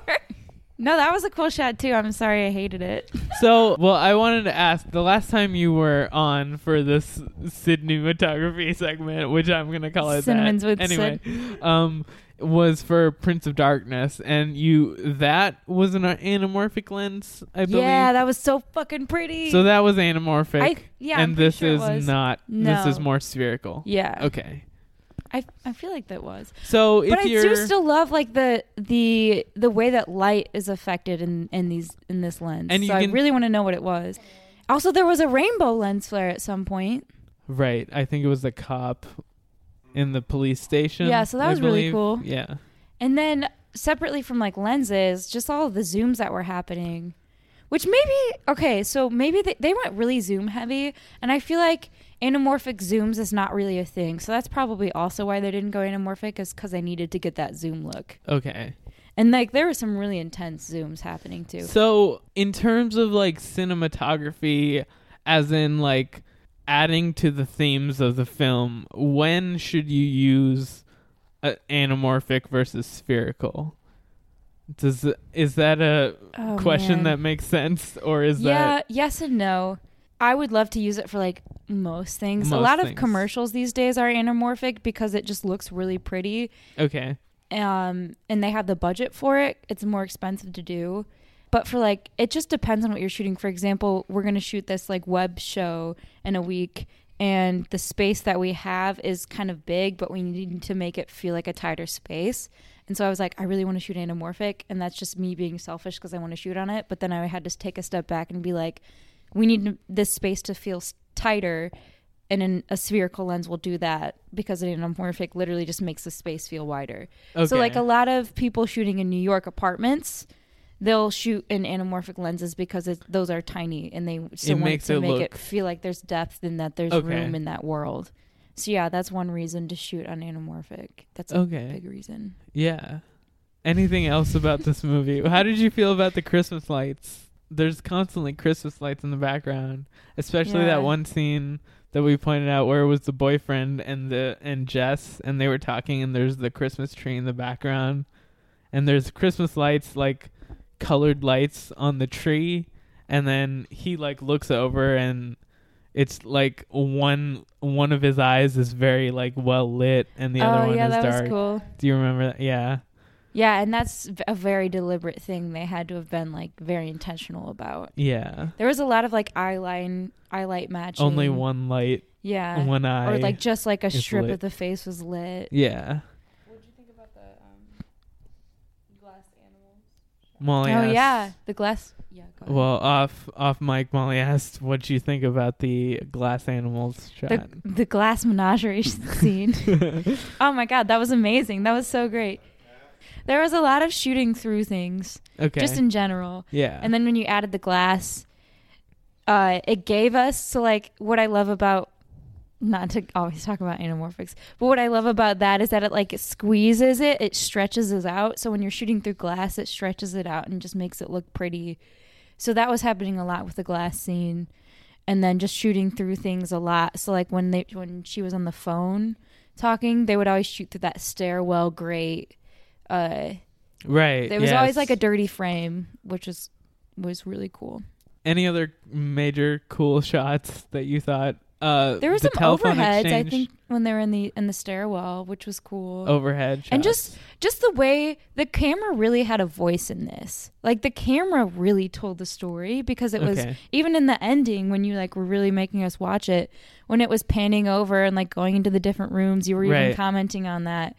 Like the camera was a huge storyteller in this, Yeah. and that's something that we don't always see, especially with movies today. Like that really had a big say in the way that this movie was told. What about the you like said something about um when they were shooting in the telephone exchange? Yeah, there was a scene It when was we very, were like, like, in the bright, white-ish. telephone operator's room. Yeah. Yeah, that was cool. Also because of all the leading lines, just with the rows of telephones. Yeah. And when we, as soon as we got to him, he was like his face was in the foreground, and then in the background we saw all those lines. Yeah. and they were just it was like perfectly set up. And then we we just dollied with him, but it was kind of like a Wes Anderson style. And I hate to reference that because this was the '70s and way before him, but like Right. where we're panning or we're dollying Right. keeping the same like this is the stage and we're watching that It's very like perpendicular Yeah. to what's yeah going on. Right. so that was cool as we like tracked the movement like that that was really cool and it was Yeah. very well lit yeah. it looked cool How much would you rate this cinematography out of 10? six or seven Okay. because i feel like there was a lot more potential with lighting Lighting. Okay. it was too well lit it was too lit too lit for Yeah. most of it. Okay, that's interesting. Yeah, because I think there were. Sh- I mean, but like w- when we're talking about like scenes where it's only like one eye that's lit and it's like the rest of the face is in the shadow. That's amazing. Yeah. You get darkness and you get dynamics happening. So you wanted more of that. Yeah. Okay. I don't know if I'm just being too picky, but it seemed like a lot of the stuff was just like lit everywhere. Right. What'd you say? I feel like this movie's dark. Like there's not a lot of light. Yeah, I I always considered this as like uh Samantha just said that she considers this as a very dark movie. It's not very lit in a lot of times. And I Mhm. also consider it the same. Like I think it's like very uh heavy shadow in a lot of this. Yeah. Yeah, I guess I I always just want to see like more dramatic in the sense like if there's a shadow it's on one side Okay. Yeah, yeah, yeah. It's it's as opposed not to like flat lighting where it's like it's dark but it's like dark everywhere. everywhere. Okay. Yeah, that makes sense. So would you say this Black Christmas wasn't black enough for you? Thank you. I'm going to pee. Well, on that note, it was very white.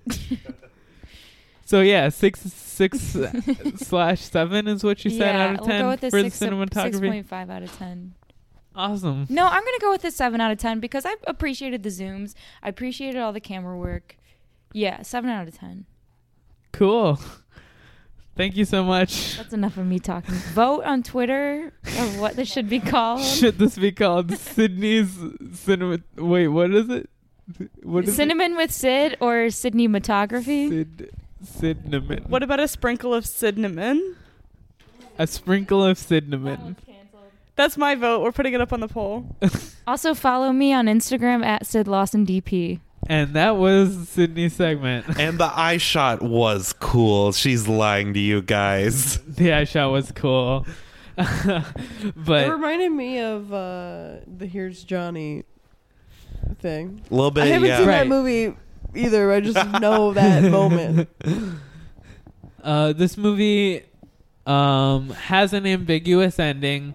We don't know for sure what the killer, who the killer is at the end. It does imply that the boyfriend was not the killer, and actually that there is another killer like in the house still. Which honestly, my greatest fear is that just someone's in my house. Right. that I don't Turn- know. Turns out Billy is actually Billy, and that's what's most terrifying of all. Right, because none of the fucking cops, the cops are useless.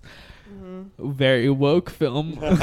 Stayed, Oh, stayed yeah. The, that, cop- that exact like plot point slash trope, very held true in Halloween. A cop gets shot, and we're supposed to laugh In at it. butt. And I'm like, hell yeah, Yeah. Bob Clark. Cops are useless. They um, don't check the attic, so they never find the other bodies. And then, um, so apparently, this is something I read on the IMDb trivia. Um, they get a call right after every kill in this film. Hmm. And at the very end of the movie, we see a shot from the outside of the house, and the phone starts ringing. Oh, that just hit So- me really hard. It's implied that the final girl was killed Oh, at the Jess. end. oh, Um, no. But yeah, but it is an ambiguous ending, which I think is great because we don't exactly know what's going on with the killer, even though there's enough like backstory to the killer that's revealed that the audience doesn't know, but we like believe that the writers know. Well, it's like just like step one of like writing a story is like you don't need to tell the information as long as you as the writer know it. Yeah, Right. it's like it doesn't matter to the part of the story we're watching who Billy is. Yeah. He's just the dude that kills. Right. It's one of those movies. For me, it doesn't like I do very much like villain and villain motivation. Yeah. And um, that's why Scream is one of my favorite horror movies because Right. you get so much of it. Yeah. But for this movie where there's none, I'm like, eh, all right. It works. Like it doesn't bother me at all. It works yeah. for this movie. also because like going in, I knew that it was a like just a random dude and that it like didn't matter. Right. But I think that's what's scarier is when it is undefined. Yeah, that's what I was gonna Because when, using your example, Molly, when Billy Loomis is killing, Billy Loomis doesn't have anything to do with me. I'm not afraid of Billy Loomis. Right. That's why you're afraid of this fucking fucker or or Michael Myers who is seemingly just whoever gets in his way Mm-hmm. Yeah. Or quote- is having sex. to quote Whoopi Goldberg, I don't want anybody in my house. I just want to clarify my point when I said that as long as the writer knows they don't need to explain everything. I mean that as in a sense where if you're creating a universe, you need to explain some things to the audience, but like I mean in Star Wars Right. they don't explain every specific thing in the universe, but you can't just like not explain things to the audience. You- what I meant is like as long as you know what's going on, then it as long as you communicate that You enough. you don't need to explain everything, but you do need a complete story. You need which to know what the fuck you're talking about. this movie Step one. for sure is a complete story. But that's for me what adds to like the feministic quality of this movie is it's one of the only slasher movies that's not at all about the killer. It frankly It's doesn't about the matter who the killer is. Right. It's about the women. Right. Yeah, yeah, exactly. It's the the story is about the women and it's about the girl who wants to have an abortion and her boyfriend doesn't want it. And it's her fighting her boyfriend It's who her doesn't want literally overcoming that struggle and men. Maybe mm-hmm. surviving, Like her maybe not. Her Who emotional suppressor. Her dying at the end kind of complicates that take, but Maybe. let's Mayhaps. not. We don't Let's know if he just. does. It's ambiguous. It's ambiguous. Right. Yeah, she's like overcoming her killed emotional the cat oppressor at the and then end. also her very physical oppressor of Billy. Yeah. Yeah. Wait. I mean, so wait that, but he calls before he kills people. No, what I'm what I'm saying is he called people at the beginning of the film, and it had been happening for a while. So Right. Unless people were dying before the film started, that's well, what I you meant. also have Well- to assume that he killed the 13 year old. Yeah. 13 year old He girl. kills the 13 year old Yeah. girl, sneaks into the house, gives the first call. they were But they had it- been getting several phone calls. So did he kill other Unless he people, was- or was he just like building up the courage? Well, to I'm go saying out there? the calls that happen in this movie So, all happen after a kill. The movie starts with the first call where the killer actually talks because they call him the moaner. Hey, quiet! It's him again! The Moaner! the Moaner. He has been moaning, and apparently, I listened to a different podcast where they were talking about Black Christmas, and apparently, in the 70s, that was like a common thing that just random people would call and like either like do heavy breathing or Is your refrigerator running? Yeah, like it, Do you got it- Prince Albert in a can? yeah. It's it's funny that you say that because you also brought up the point that um or no Sam brought up the point how um phones in the 70s like you had to yell in order to hear Right. people. Did you know that was like a thing? At, like back in the day, like when you're on the phone, you typically had to scream because like it was hard to hear each other. So how loud were they like moaning going Right. into the phone? Yeah. the hev- and the heavy breathing especially was it just like but yeah horrible. the reason that it's different in this from the start of this movie is because he's actually started talking to them rather than just just heavy breathing or moaning uh-huh. Yeah, because someone says like, "Oh, he," ex- or Barb obviously, Right. is like, "Oh, he added to his act." right yeah yeah yeah. i think that's the difference that we're supposed to get which is like why he's Like, killing now As I mean, the remake tries to answer these questions not well, Right. But in the version of the movie I've written in my head, he's making the first calls from like wherever he's like locked away in and can't kill. But why was he specifically calling this house? who no idea who knows? You know, It's not honestly, I don't care that much I why he chose this house. I mean, that's Yeah. fine. I'm just posing the question. Yeah. Or he li- he used to live there. That's the, the spoiler alert. That's the sequel's answers. This is the house he used to live in, so that's why he chose this house as his thing, Well, that eliminates the random randomness, and that eliminates the creepiness of it. which is why the sequel is bad. right. right But so, I don't think yeah. Because, it- like, I mean, the same thing. You're are you scared of Norman Bates? Okay, don't stay at the Bates Motel. right Boom. I think- safe. I think- you no no stop. I heard the worst Norman Bates take yesterday from Lauren.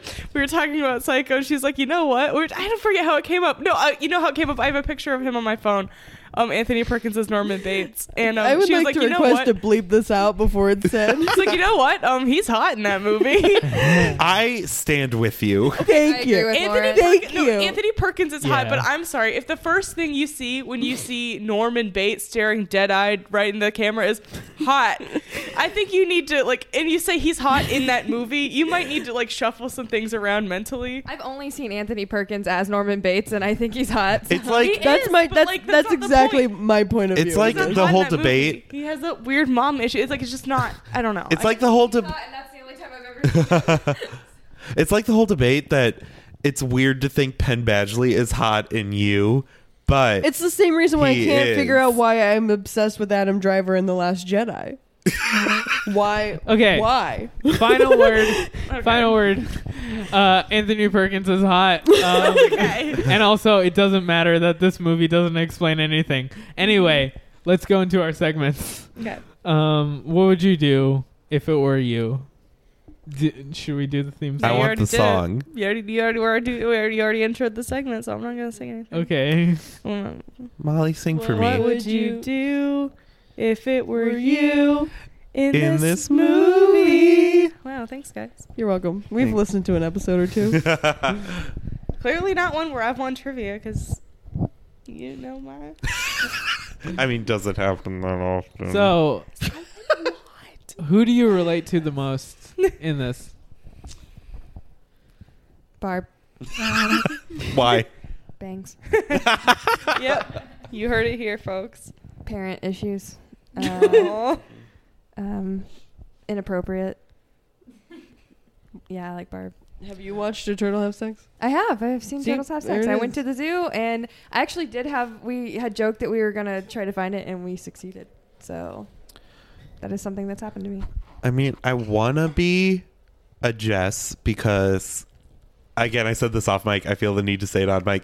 I am Olivia Hussey. I love her so much, but I feel like I'm a Phil deep down, where I'm just kind of like just a cool, fun friend. Kind of inconsequential though to all of your main narratives in Are your you life. which wait, which one's that? Andrea Martin. Andrea Martin. I was gonna say Phil for different reasons because I looked at her and I was like, she's part of the gay community, and I felt that. And she's got these bitching glasses and cool style, and she's just like a okay friend. And sometimes I think I'm an okay friend, and I just like I caught her vibes, and it they were good. I'm the girl that does first. Clara. Lauren, no, you're Yeah, not. yeah, I am. Are you kidding? I can see that. That makes sense. Yeah. Yeah, yeah. I mean, attracted to men in hockey uniforms and large fur coats. That's me. Okay. Well, when you put it oh, we that didn't way. talk about that coat at all. Oh, the coat.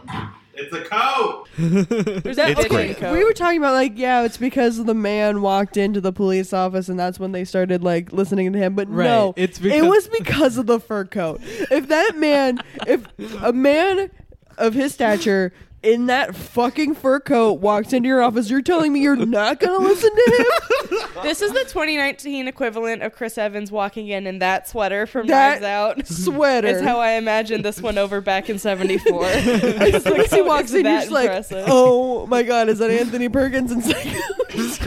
It's Anthony Perkins shimmying up those stairs with his little apple butt. my favorite part of Psycho because like, what the fuck is that? Uh, I but no, I- I die first. I think I relate to Barb the most, just because that would be me. I my point was just like I don't I don't really relate to any of the other characters, and she was just like just trying to go home. Right. That just feels like like I, I didn't really I didn't really do anything to deserve what I got, but I was just kind of like wrong place, wrong time. He just happened to be in my closet. Then that I just die. Yeah. So but I get a good view of. of Oh, you get a great I get view a of great the view movie. of the window out the window.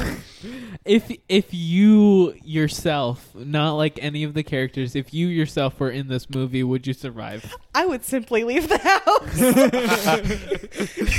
Most likely, I wouldn't have. I would have gone home.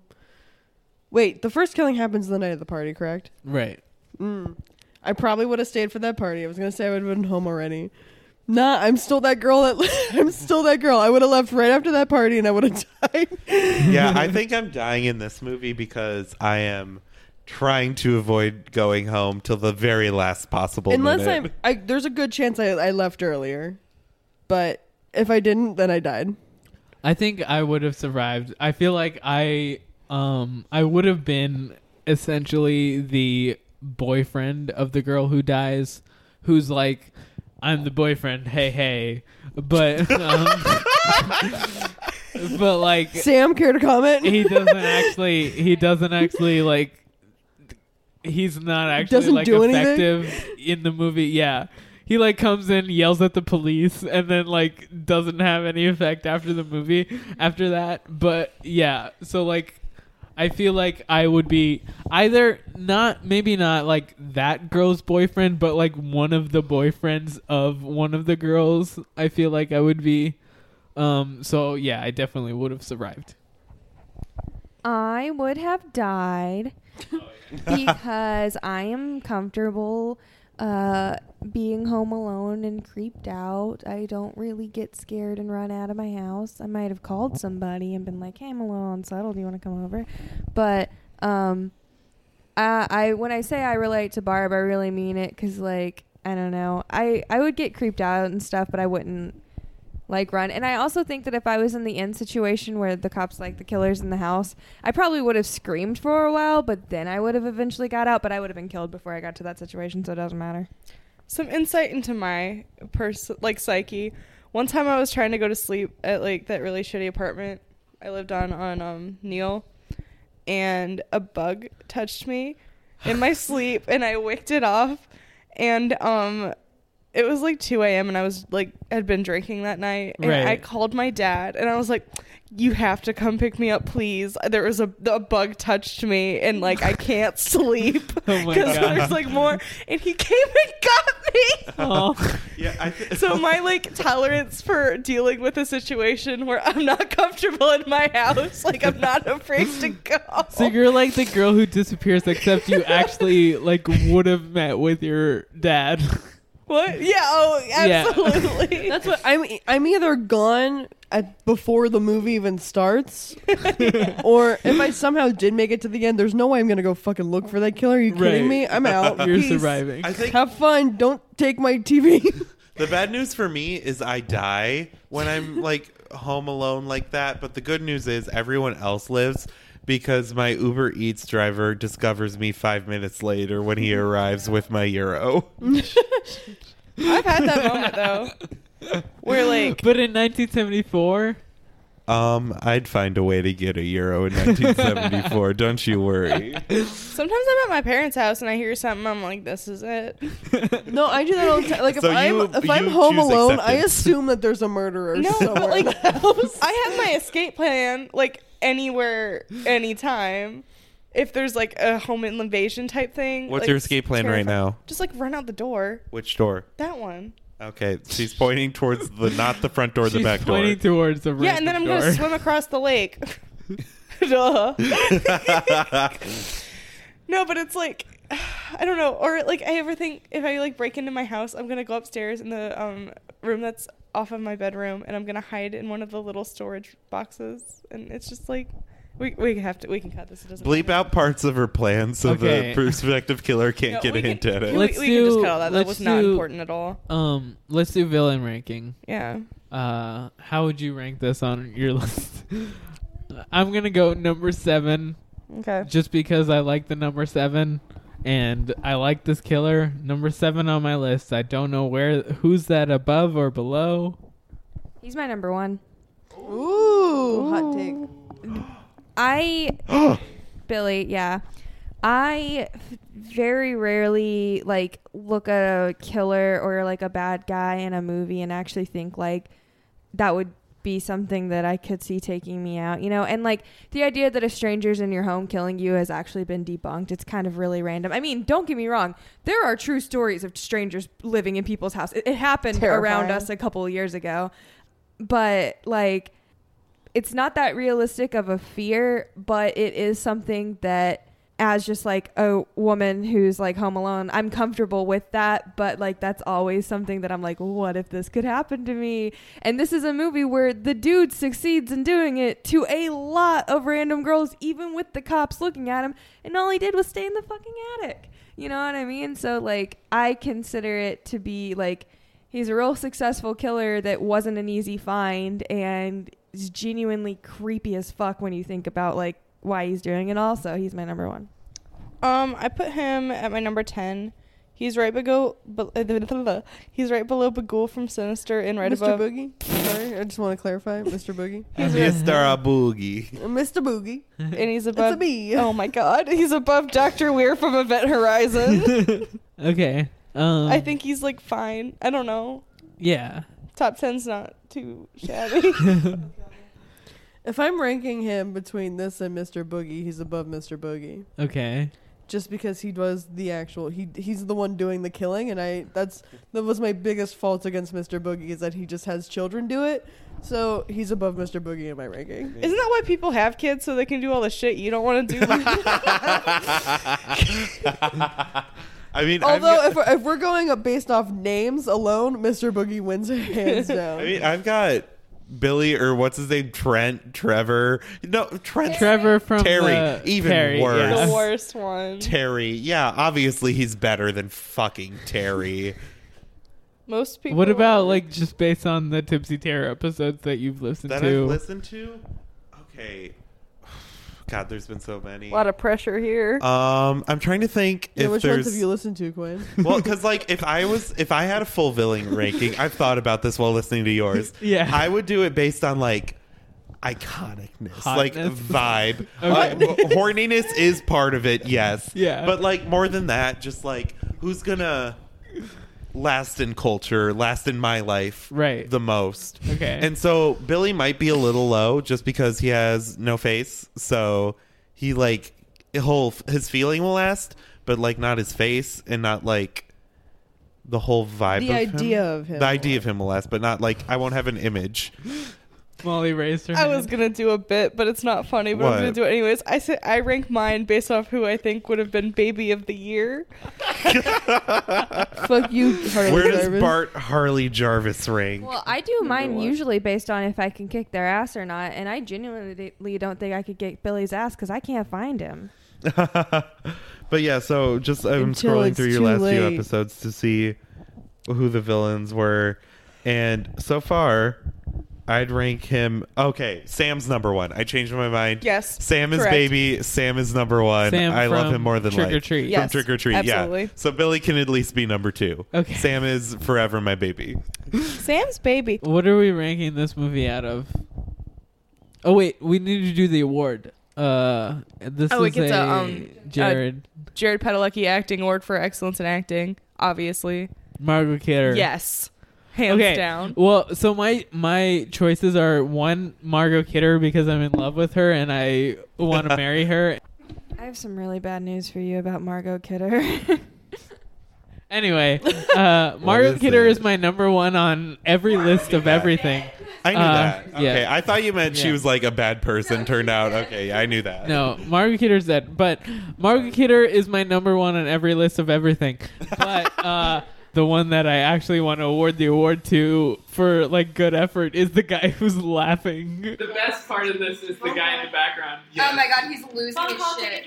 In the background Yes, of everything. he's my favorite character. I think. The cop that's laughing. Nope, I'm sorry. The code is my favorite character. we we know from the credits that he was just his character was genuinely just laughing cop.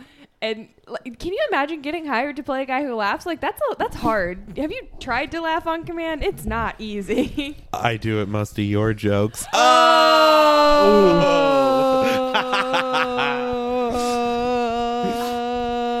I wanted to see how long I could hold my breath. it was a long time. I could. I want to give it to Margot Kidder. Yeah, Margot Kidder. She's yeah, great. she's Yeah. fucking phenomenal. He's just hit me with the mic. Um, Can you please keep that thud in? uh, Olivia Hussey, uh, her screaming into She's the great. telephone really No Oscar one, worthy. no one's bad in this movie. Like Yeah. honestly, everyone is. They're great. all great. Yeah, they're all great characters and they're all well acted. Mhm. Like Mrs. Mack is great. She's like Uh, supposed to be a little bit campy, the and she dad- does it very For sure. well. The dad is great. gets the, uh, the Dr. mom- Ant the police officer is great. They're all great. When you said about Mrs. Beck, she's a mess. Oh my god, this woman is such a mess. that was funny. um, Cause she is. yeah, Nash, Nash, the detective Nash, who is the like fuck up cop, is great. They're all like really good characters and like acted like really well, which is like makes it hard, but it's Margot Kidder. Yes. Um. So what are we ranking this movie? Can at? we Well- please rank it out of fur coats? Well, we didn't hear your guys' opinions Oh, on shit. the. I apologize. I agree. actor. Oh, yeah. Unless Kidder. we're gonna give it to the fur coat. I don't know. Margot Kidder. The fur is coat's doing a lot of amazing. work. She kind of looks like like my mom sometimes, so that's a little weird for me. But yeah, she's a great actress, especially in this movie. Because if you've seen her in any other movie, she's never. I don't think she's really ever played this character much. Yeah. and so that's when like I think that's really when a character stands out when the actor does it never does it again, and so you're like, oh crap, this is like a performance. Right. Okay, so you want to rate this movie out of 10 Specifically, large fur coats. out of fur coats. Large. It's probably real, which bums me out. Let's pretend it's not. large fur coats. I love it. I think that's good. Yeah. Are we good with coats? Okay. It's 10 the out of most 10. iconic thing that You, In you the have movie? Anything else to say with that? 10 out of 10. It's a perfect movie. Sorry. I'm also. I'm sorry. I'm also giving it a 10 out of 10. I fucking love this movie. Yeah, I'll give it a ten. It's awesome. Yeah. it's a lot of pressure. Here, I'll, I'll, I'll do it because also I think mine's been made very clear. This is very much a 10 out of 10 large fur coats for me. Lord, no pressure. You don't have to give it one. yeah. I mean, I said off the top, it's my favorite, one of my favorite movies of all time. So Speak your truth, Lauren. just know you couldn't be murdered. Probably by Harish.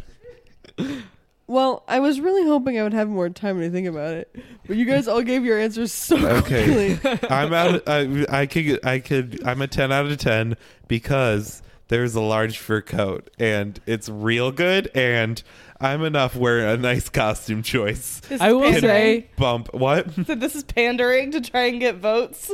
I I keep going back and forth. The ending. you don't like the ending. You don't like Sydney wants me to not like the ending. you you don't thoughts? like that it's okay, Sydney. The ending is bullshit. It doesn't satisfy anything for the viewer. What do you mean by it's that? It's giving us so much insight and look into the killer. It's even giving us their point of view, and then it's never satisfying that for us. Are all killers in real life found? They never found Zodiac. this isn't real life. It's a movie. I think the movie It's the scariest real life kind of situation I've ever seen. I think movies the are to Imagine be this horrible thing happens and they never find out who did it to you. right. I that I- dad is just left to wonder until they find his daughter's body. I think it's it's it's a um it works because we are like the whole movie we're like oh it's the boyfriend it's definitely the boyfriend and then the end is like it's not the boyfriend it's a stranger and I think that is where it's like that's enough for the movie I think it's to like it's Sydney's not the point, boyfriend you know she was just kind of. I mean, she can correct me if I'm wrong because she's sitting right next to me. But if because the movie spends a lot of time trying to get us to connect with the killer, it makes us feel like his identity is important, and then it ends up just not being. And also, like, I was expecting it not to be the boyfriend because j- that seemed too obvious. right yeah I, well and then it was like, okay, now who is it? And then I we never got Right. to figure that out. from my perspective, it's like we think it's the boyfriend the whole time, and then it's revealed it's not the boyfriend, but it is someone who like clearly has mental issues. Um, and like if you like watch the calls, you can figure out there's something going on. Like this guy killed the baby, maybe wanna- had issues with that, but um there this person who is the killer like it's okay so this is something that i heard about on a separate podcast. Uh, this is a podcast called uh, Everyday Horror, but in the 70s, like serial killers weren't a thing. Most murders, even now, most murders are people who are related to the victim. So like most murders, most sexual assaults is is not a random stranger or um it's it's someone who's related to the killer. And so like in the 70s when you watch a movie, it's you're assuming that it's going to be someone related to the victim. Um and you don't immediately assume that it's going to be a serial killer or a slasher or a random person because like serial killers weren't a real phenomenon. And now like in 2019, yes, we know that serial killers exist. We assume that it's going to be a serial killer when we watch like a slasher movie. So like that's why I think this is a good enough ending like even though we don't know everything about this killer, I think it's good enough that it's revealed at the end that it's not someone you know. It's not what you would assume is someone who would kill you. It's just a random person. And in 1974, that like works really well. To me, the ending is the difference between the movie being over when the runtime's over and then the movie sticking with you after it turns off. It's like the way a song either ends with a fade out or a hard cut, and when a song ends with a fade out, there's like scientific evidence. It'll it's more likely to get stuck in your head wh- when it like fades out at the end rather than just ending at the song. I feel like this is that version of that is it's a scarier ending to just be could be anybody in any attic as opposed to being the boyfriend being just one of the cops where it's like oh okay that's a character that has a face This could happen to anyone. i don't care Right. anymore because this isn't going to happen to me because it's this specific character Right. but also your opinion's valid and i love you I'm gonna say eight out of ten. 8 out of 10. Okay. Yeah. why the minus two what what did it for you Well, I I believe that only Twenty Two Jump Street and Sleepaway Camp are the perfect movies. I, I love that you love sleepaway camp it has stayed with me. I am a changed person after watching Sleepaway Camp. I don't even know if I do like it, but it's a part of me now. um, no, I liked at initial when it happened. I loved the ending because it was like creepy and no. Well, mm, I don't know how I feel about the ending, and I think that's why. Because I keep going back and forth. The more I think about it, the more I switch back and forth if, if I liked it or not. Right. I liked the call at the end. I think that's what I really liked. Okay. Um, during the credits, I think it's interesting that he calls after every death, and that adds another element of to that. Um, I think uh, there's a lot of really cool shots and a lot of really cool things just like visually that were happening. Like I kind of said while we were watching it, like the shadow work and like the light work was really cool and a lot Right. of different parts.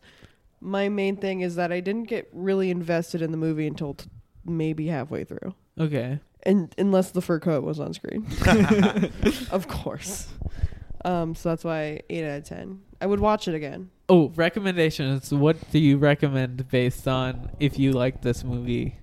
What would you recommend?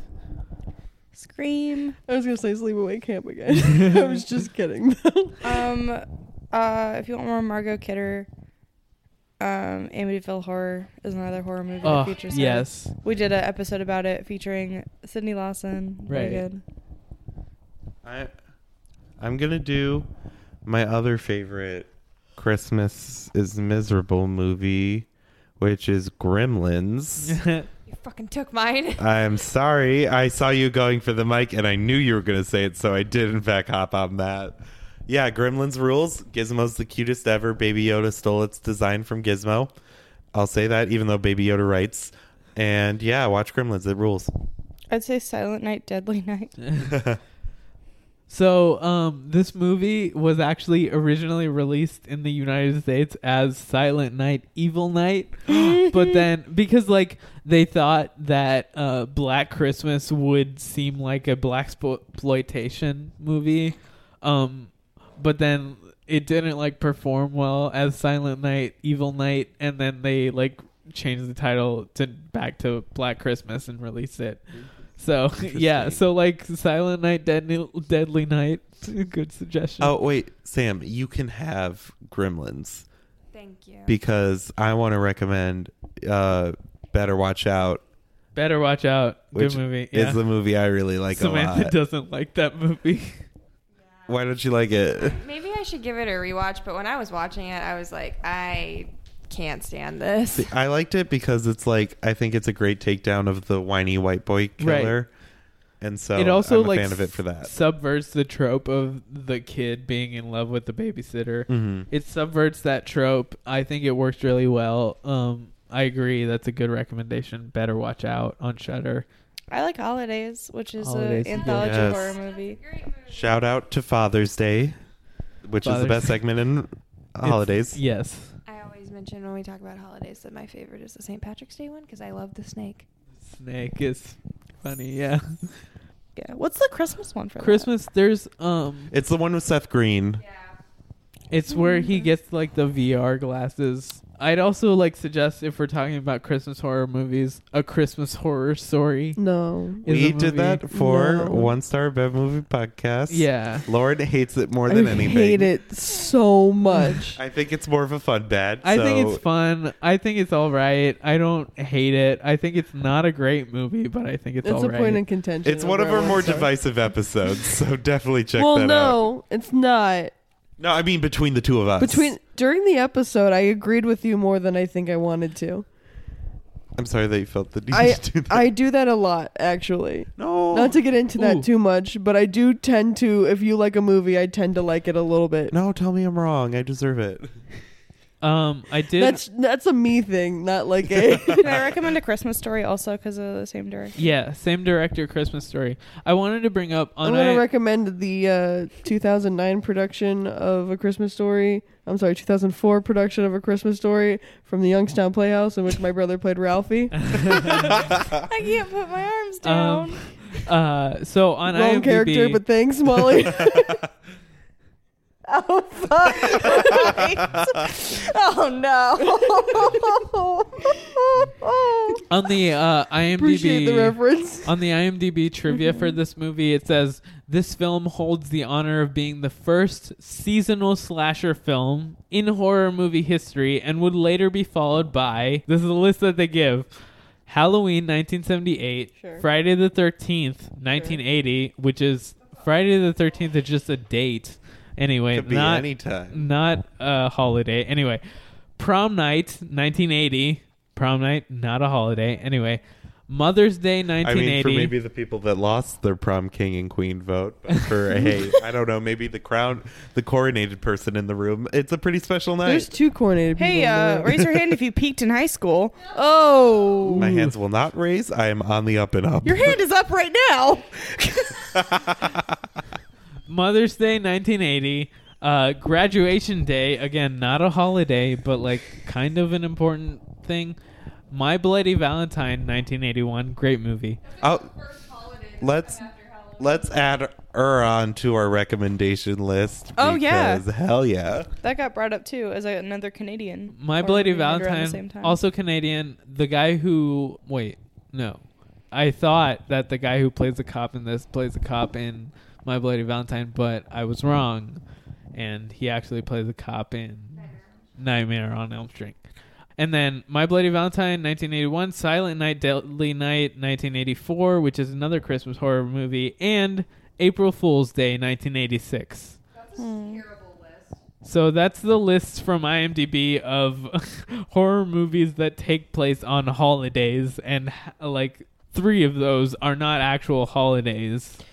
I was gonna say, as for mo- horror movies that take place on a holiday, eh, which is a British synonym for vacation or getaway, mayhaps. Do you see the connection? soon. Do you see the loop? Uh-huh. Getaway coming soon, produced by our friends.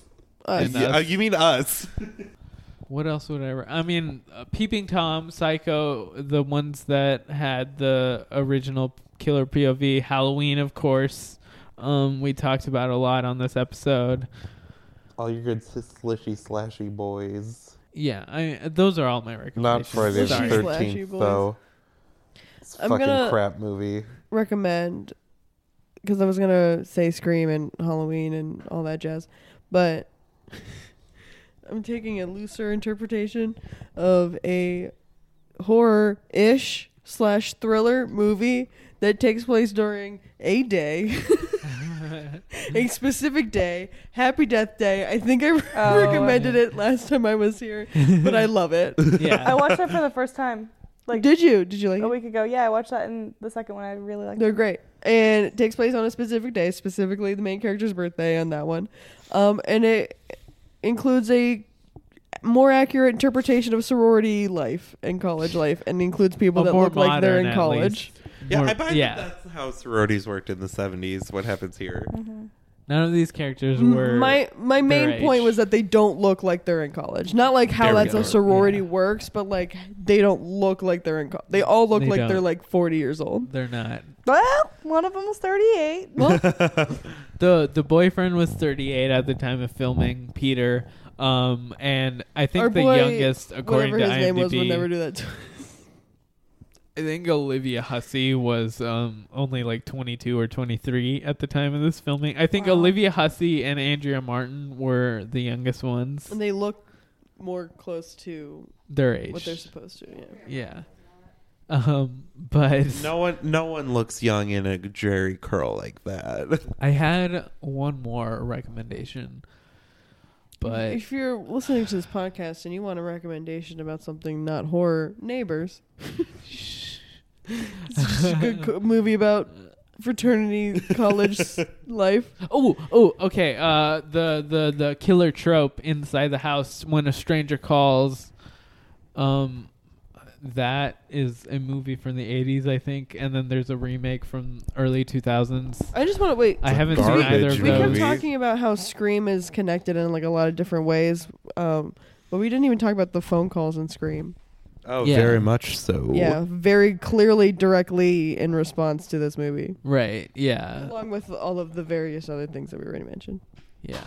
Um, is that all our recommendations?